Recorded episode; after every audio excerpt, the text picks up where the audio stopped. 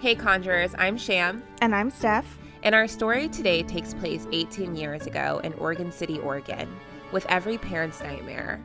Two middle school girls on their way to school disappeared without a trace.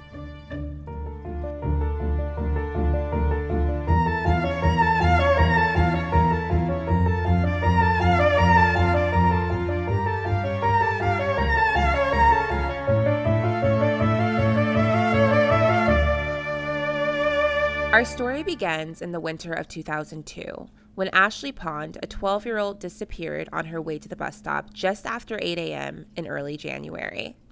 She was running late, according to her mom, Lori Pond. The bus stop was a 10 minute walk up a long drive from her apartment at Newell Creek Village, but she never made it to the bus stop or school that day. After doing some digging on Ashley's life, it was clear it wasn't easy from the start. Her mom was only 16 when she gave birth to Ashley. When Ashley was 11, her biological father was charged with raping and sexually assaulting Ashley. He entered a plea of no contest and was released on probation.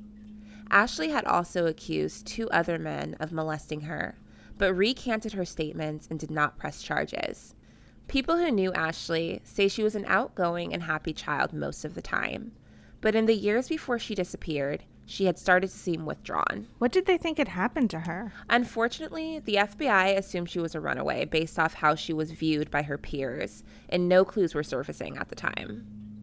This was until two months later when another girl, Miranda Gaddis, disappeared on her way to the same bus stop as Ashley.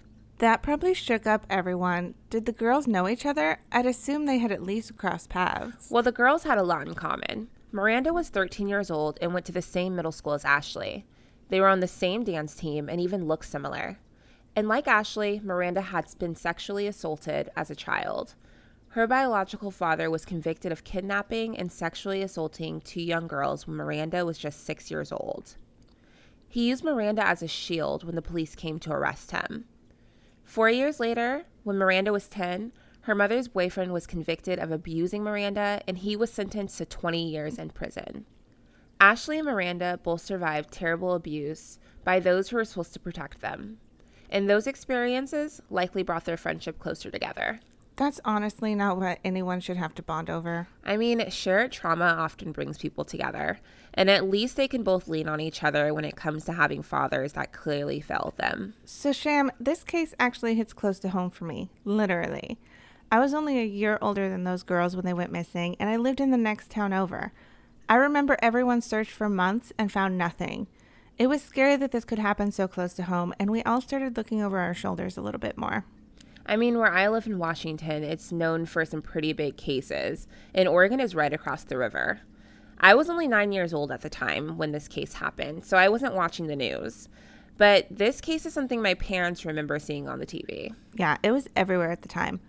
Okay, so now two girls are missing. What happened? Well, soon after Miranda went missing, the FBI ramped up their investigation, creating a task force of more than 60 agents.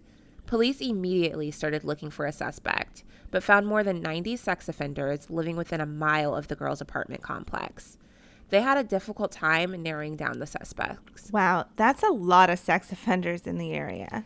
I remember downloading that app that tells you where all the sex offenders are in your area, and girl, you'd be shocked. I highly recommend looking into that information before any of you conjurers move into a new place, especially if you have children to protect. For sure. So, fast forward six months after Miranda went missing. Another attack on a young woman broke this case wide open. In late August, 19 year old Randy Onita ran naked into the street and flagged down a car to get help after having been viciously raped by her boyfriend's father, Ward Weaver who also just so happened to live directly between the apartments where the girls lived and the bus stop they never made it to. Within hours after that call, the police had Ward Weaver arrested and charged with rape. Okay, finally a suspect. Did either girls know this Ward Weaver guy? Yes. As it turns out, both girls had a connection to Weaver because they were friends with his daughter Mallory, who attended the same school and was on the same dance team. They had on multiple occasions attended sleepovers at the Ward Weaver house. Ashley had even accompanied the Ward Weaver family on vacation to California before her disappearance. And to me, that meant that Ashley's mom either trusted the Weavers or didn't care enough to get to know them. And as a mother, I need to meet everyone in the household my daughter is going to.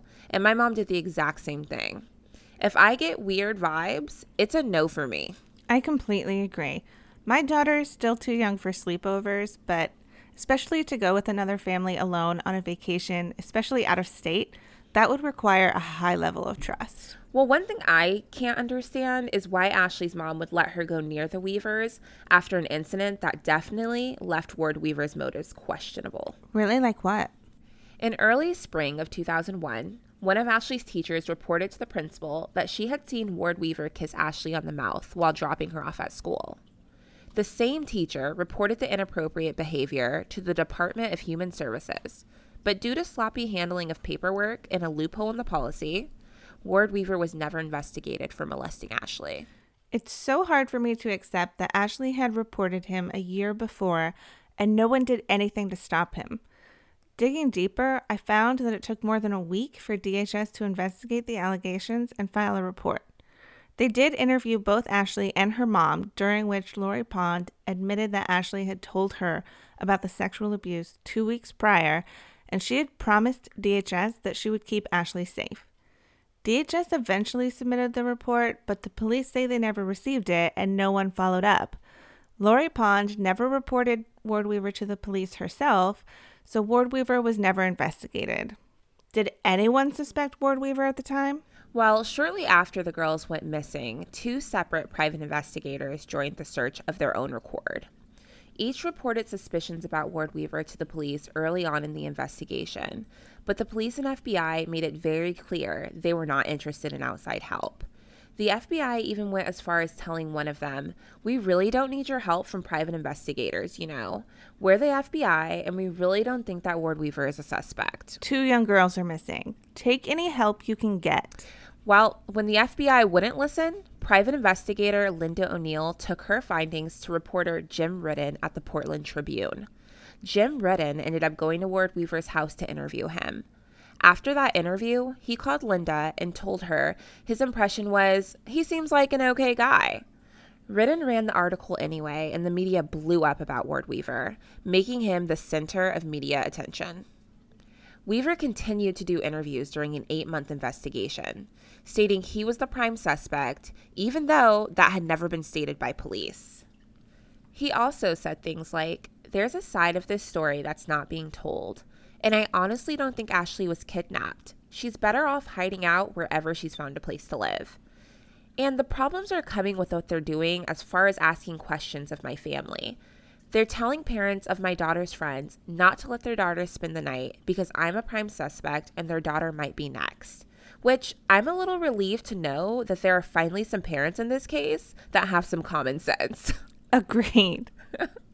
He also showed his home in an interview with K2 News, where he commented with fondness about how many girls were at Mallory's sleepovers and how he would have to step over them sometimes.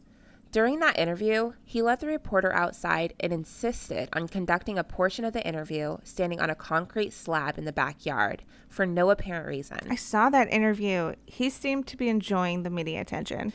Yeah, I watched it too, and I got MTV Crib vibes. like more than someone, you know, talking about Mallory's friends missing. You're totally right. He gave them the full tour. By midsummer, the neighborhood was growing more and more suspicious of the recently poured concrete in the Weaver's backyard and growing weary of the police officers' efforts.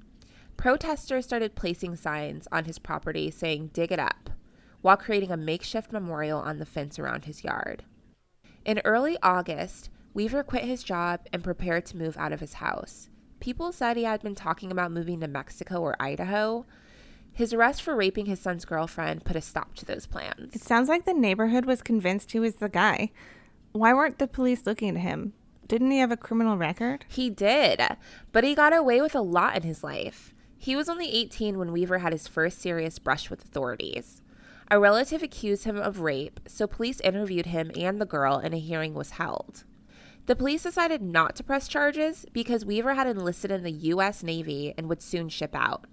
What they didn't know was only a year later, the Navy and Weaver would come to a mutual understanding. The military wasn't for him, and he returned to Oregon. Hold on. He isn't charged with raping a family member because he joined the Navy? Seriously?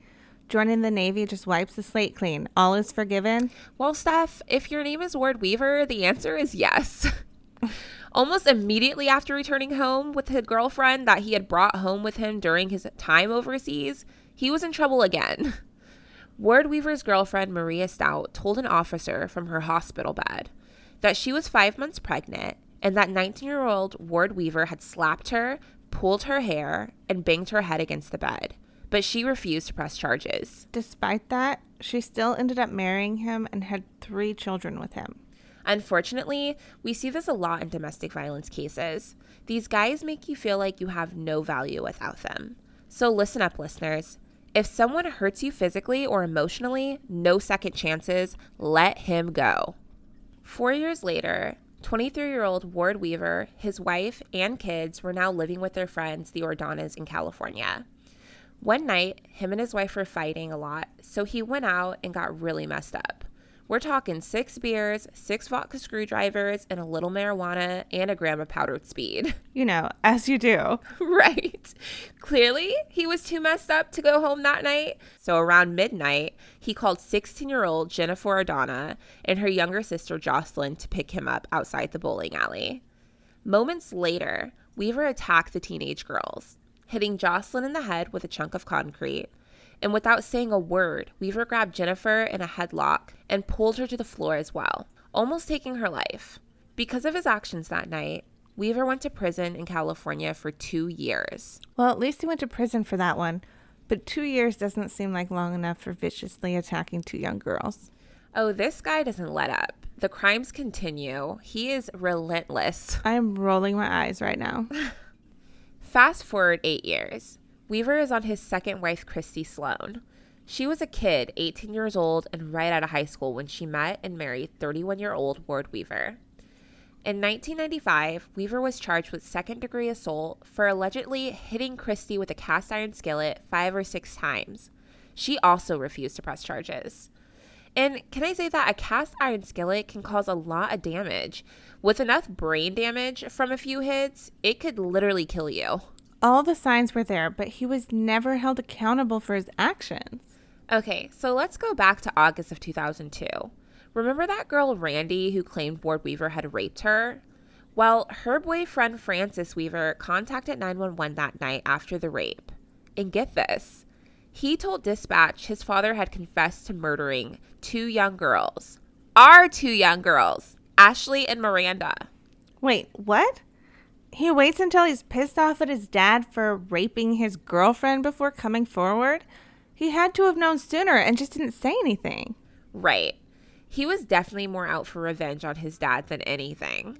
On August 24th, 10 days after Weaver's arrest for sexually assaulting his son's girlfriend, the FBI searched Weaver's home and property.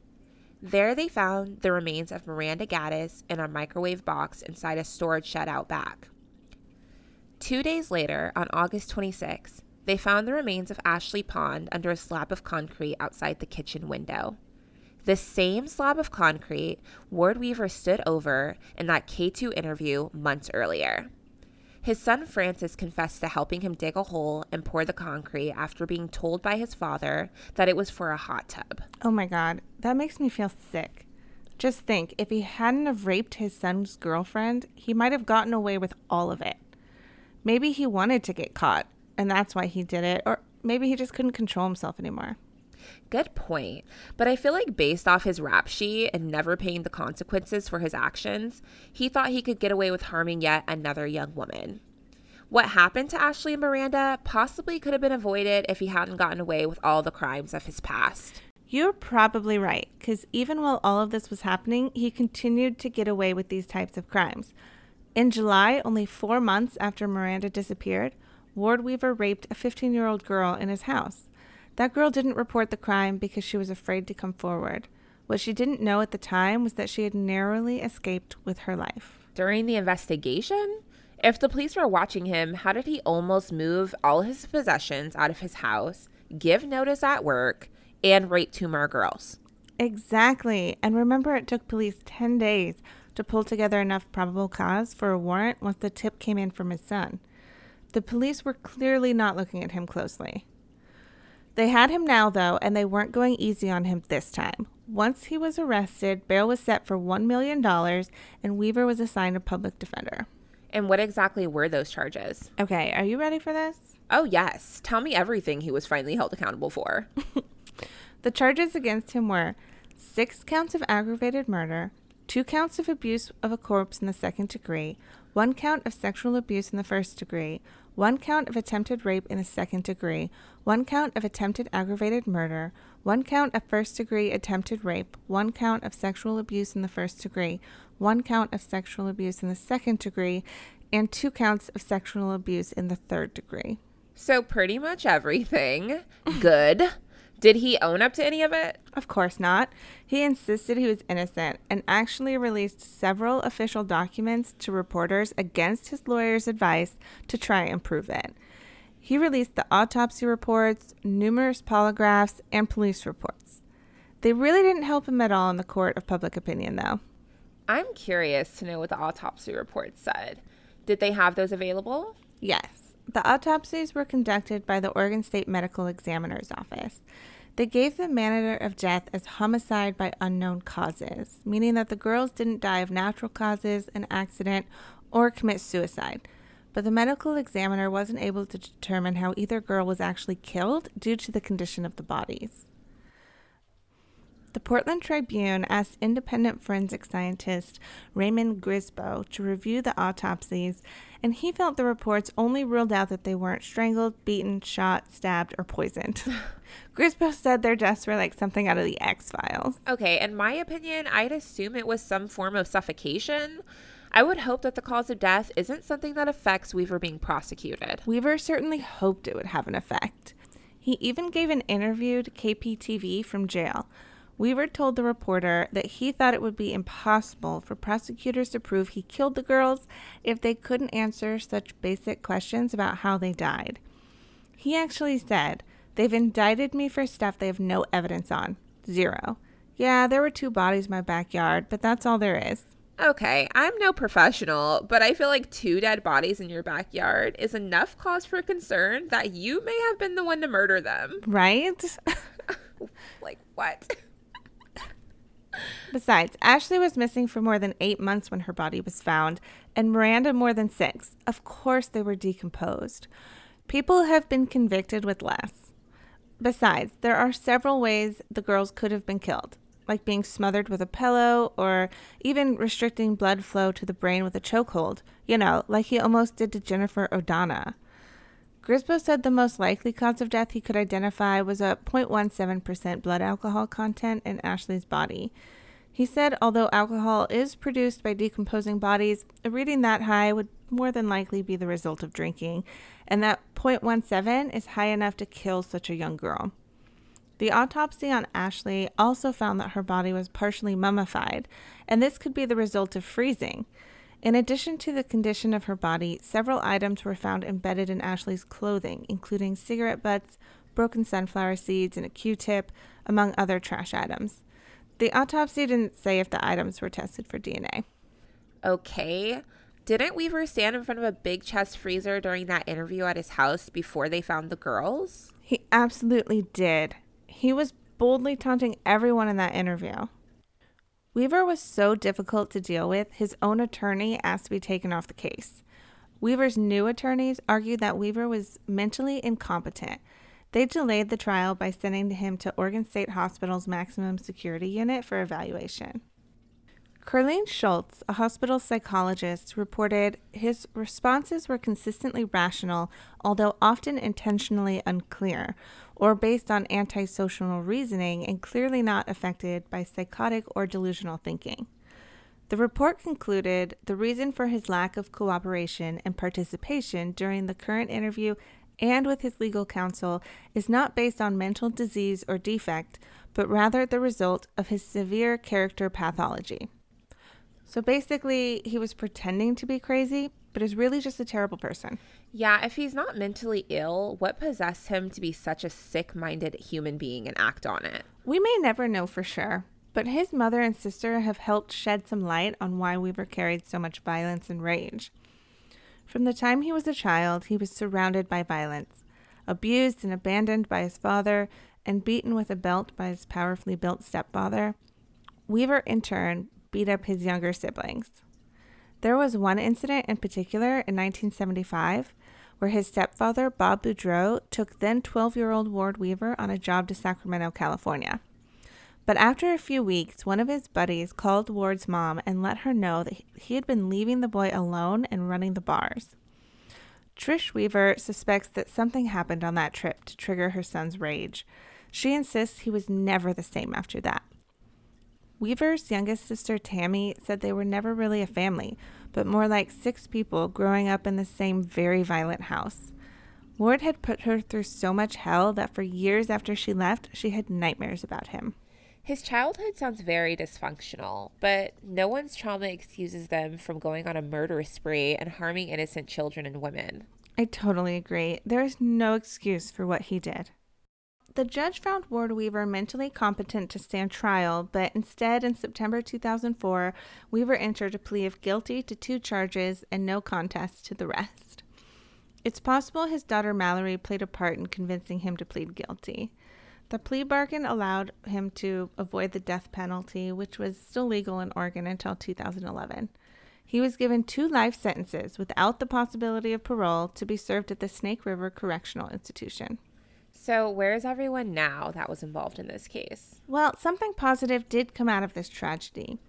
In September 2002, then Governor John Kitzhaber launched a multi agency investigation into how the state handled that sexual abuse claim Ashley reported against Ward Weaver. Since her death, Ashley's case has led to several reforms in the way Oregon handles abuse reports. DHS now immediately refers child abuse cases to both the local law enforcement agency and the appropriate DHS office within 24 business hours of it being received. DHS will also continue to screen and follow up on these cases after referral to law enforcement. DHS has also now implemented a policy for third party child abuse. I'm aware, but can you tell our listeners what third party child abuse is? Yeah, it's when the abuser is not a family member or living in the home. For example, when DHS investigated Ashley's claims originally, they couldn't investigate Ward Weaver because he was not a family member and Ashley's mom didn't report him to the police. Now DHS can investigate anyone they suspect may be abusing a child. So, sadly, Ashley and Miranda's families kind of fell apart after their deaths. In 2003, Lori Pond's three children were removed from her custody under allegations of neglect, alcohol, and domestic violence. In 2004, Lori Pond filed a wrongful death and civil rights claim against the state of Oregon for that delay in reporting the sexual abuse allegations by DHS to law enforcement and the lack of investigation. The courts ruled in the state's favor, however, and all claims were dismissed. I'm not one to judge the next parent, but Ashley's mom had a history of neglect and ignoring her daughter's claims in the past. So I'm not surprised that her children eventually needed to be removed from her care. I agree. It's sad, but it's not really surprising. Miranda's mom, Michelle Duffy, filed a $1.5 million civil lawsuit against Ward Weaver directly, stating he was the sole cause of Miranda's death. Trying for a fresh start, Michelle Duffy legally changed her remaining children's names and moved them out of Oregon City. According to a petition filed by Duffy, Miranda's murder was a main factor in her desire to change her surviving children's names. Miranda's sister, who is now estranged from her mother, said she felt cut off from friends and family in Oregon City. She admits being angry with her mother, whom she blames for exposing her and the other children to sexual predators. In 2008, Miranda's sister Mariah started writing and visiting Ward Weaver to try and get answers to why he killed her sister. According to Mariah, during their second meeting, Weaver had a wild look in his eyes as he described killing both girls in great detail and moving their bodies around his property to avoid detection. Weaver also told Mariah he probably would have killed her too if she had been older. I don't doubt that one bit, but he seemed to have a type, and Mariah didn't fit that at the time. I don't know if I could have done that. Sit across from my sister's killer just for the small hope of getting answers. Did he tell her why he did it? When she asked why he chose Miranda, Ward told her he thought when she was walking up the hill to the school bus that Miranda had seen something he was in the middle of doing and he got scared and panicked. So he told her, Hey, Ashley's inside. So Miranda went over. Mariah has begun writing a book about her life to help others understand that they can survive even the greatest emotional hardships. We might never know if he was telling the truth or not. Other people in the neighborhood said Miranda had been telling other girls at school to stay away from the Weaver house after Ashley went missing, and he didn't like that. So, what about Ward Weaver? Please tell me that man is still locked up. Oh, yes. There isn't much more to tell about him, really. Except in 2007, Weaver was attacked with a makeshift knife by the prison barber, leaving him with neck and shoulder injuries. Other than that, he seems to just be rotting away in his cage. Well, I think it's safe to say that if you keep your hands off underage girls, you won't end up in prison. And I've heard they're not a fan of predators or someone that murders children. It sucks to be Ward Weaver, but I'm not surprised. Absolutely. His family legacy continues, though. In February 2014, Ward Weaver's son, Francis Weaver, was arrested and charged with murdering a drug dealer in Canby, Oregon. He was found guilty and given a life sentence. He is now the third generation of Weavers to be convicted as murderers. Ward Weaver's father was sent to California's death row for murdering two people. Just like his son, he buried one of his victims under a slab of concrete in the backyard. Unfortunately, it looks like assault and sexual trauma runs deep for the Weavers, and sadly, that's all they knew. Yeah, and the apple clearly doesn't fall too far from the tree. They possibly even have four generations of criminals. Ward Weaver Sr., father and grandfather to these horrible men, allegedly raped his daughter and molested two of his granddaughters, but was never charged par for the course in this family to get away with horrific acts of violence. Oh my gosh. So, what about the house? Is that still standing? No. So, shortly after the girls were discovered, the landlord decided to tear down the Weaver house rather than rent it out again. No one wanted the tainted property for a long time, but now, after nearly two decades, the location of Ward Weaver's house is being repurposed by an organization called Love in the Name of Christ. The group is a bunch of local church congregations that provide social services, spiritual care, and basic household goods for people in need. The group envisions a community garden, programs for those in need, and housing for young people aging out of the foster care system. They also plan to have a memorial for Miranda and Ashley on the site. Maybe now that place can bring some good to the community after all the tragedy that occurred there. We now know what happened to Ashley Miranda but there are a lot of missing persons cases still unsolved.